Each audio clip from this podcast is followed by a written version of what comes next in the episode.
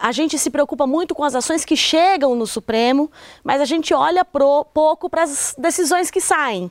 E tudo que sai do tribunal é decidido e determinado não só uh, no seu tema, mas também no seu tempo pelo uh, presidente do Supremo, única e exclusivamente pelo presidente do Supremo.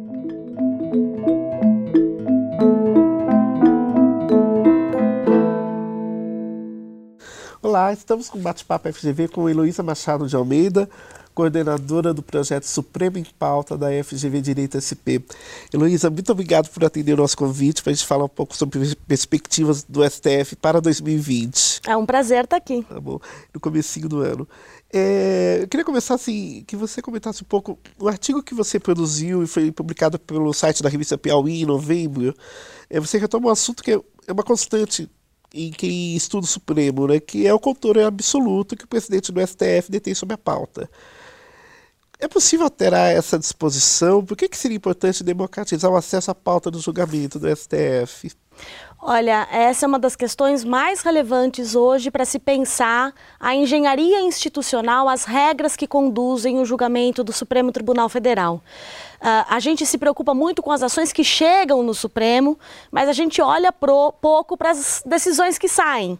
E tudo que sai do tribunal é decidido e determinado não só uh, no seu tema, mas também no seu tempo pelo uh, presidente do Supremo, única e exclusivamente pelo presidente do Supremo, que é quem controla a pauta do plenário do Supremo Tribunal Federal.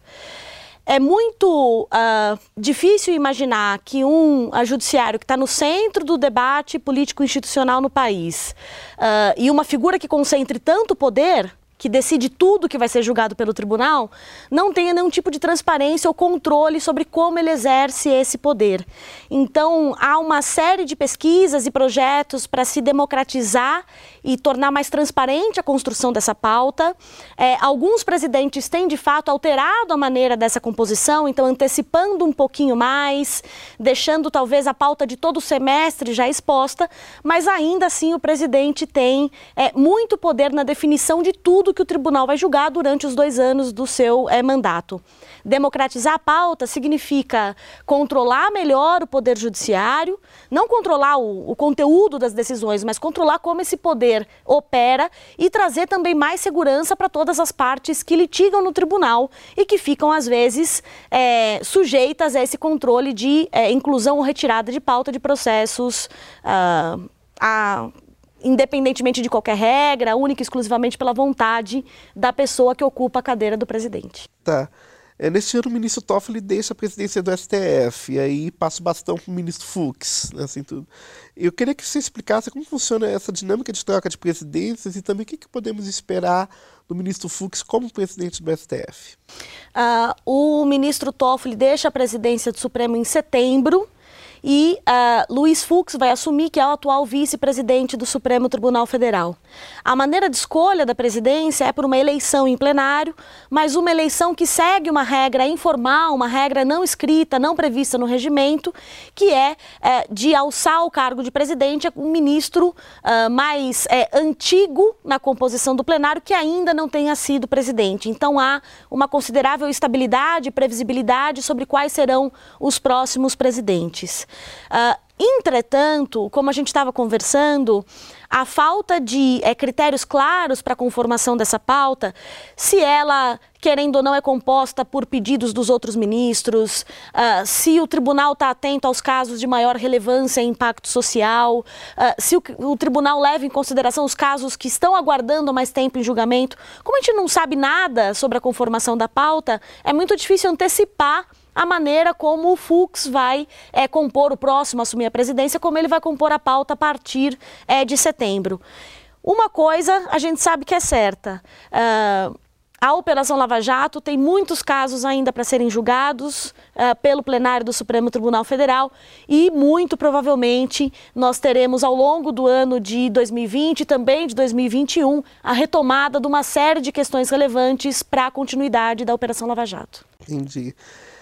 Essa impressão que a tônica do julgamento segue um pouco os desígnios do presidente, ela é atual ou ela já remota a, a história da corte? Assim, como é que isso mudou recentemente também? Como o presidente tem um poder total para estabelecer o que será julgado, é, claro que alguma das hipóteses acadêmicas é de que ele escolha casos onde ele já tem é, uma certa é, condição de prever o seu resultado. Nós, no Supremo em Pauta, fizemos uma pesquisa analisando a presidência do ministro Ricardo Lewandowski. E nessa presidência do ministro Ricardo Lewandowski, a gente percebeu que o voto do presidente, porque o presidente vota, né? Que o voto do presidente foi pelo lado vencedor em mais de 80% dos casos.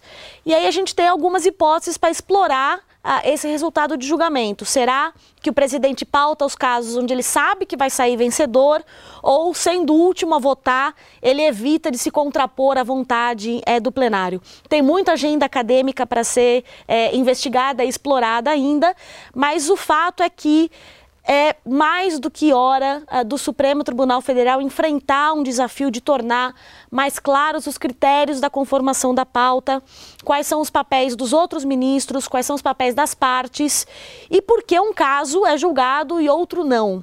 A gente não está só falando dos casos que são julgados, que já são muito importantes, mas talvez mais importantes que esses sejam os casos que não vão a julgamento porque é, o presidente do Supremo Tribunal é, Federal segura.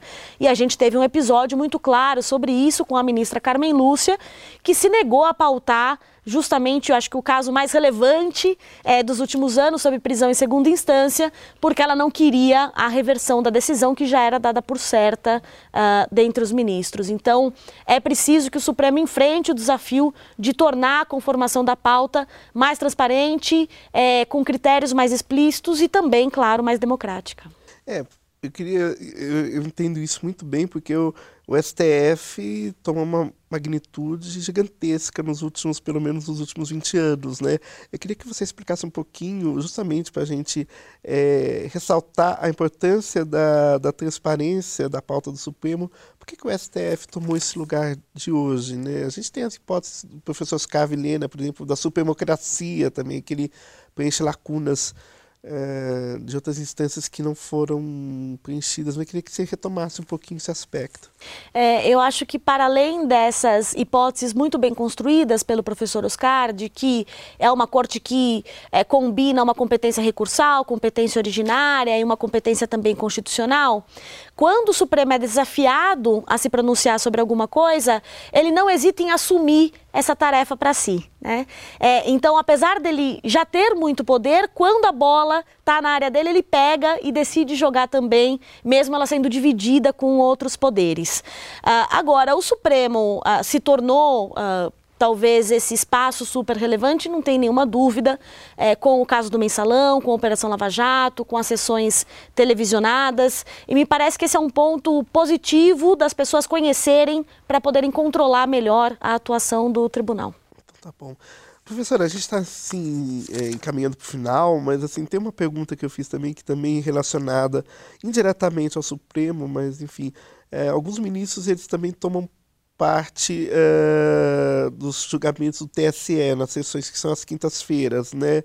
E teremos uma eleição agora em 2020 que promete ser muito acirrada, né? É uma batalha digital aí de, de fake news por todos os lados, assim, não importa a orientação política. E a minha pergunta é: uh, os ministros, especi especificamente do Supremo, estão preparados para atender essas demandas? Olha, o Tribunal Superior Eleitoral já está lidando com o tema de fake news, de WhatsApp, da influência digital é, no rumo das eleições. Uh, muito provavelmente qualquer decisão do TSE vai esbarrar onde? No Supremo Tribunal Federal. Então 2020 será um ano muito intenso de debate de Operação Lava Jato e de direito eleitoral. Obrigado, professora. Assim, até cansei agora só de pensar. Muito obrigado, Heloísa, por participar e espero convidar mais vezes também para, falar de outros temas relacionados ao STF. Claro, para mim foi um prazer, estarei sempre à disposição.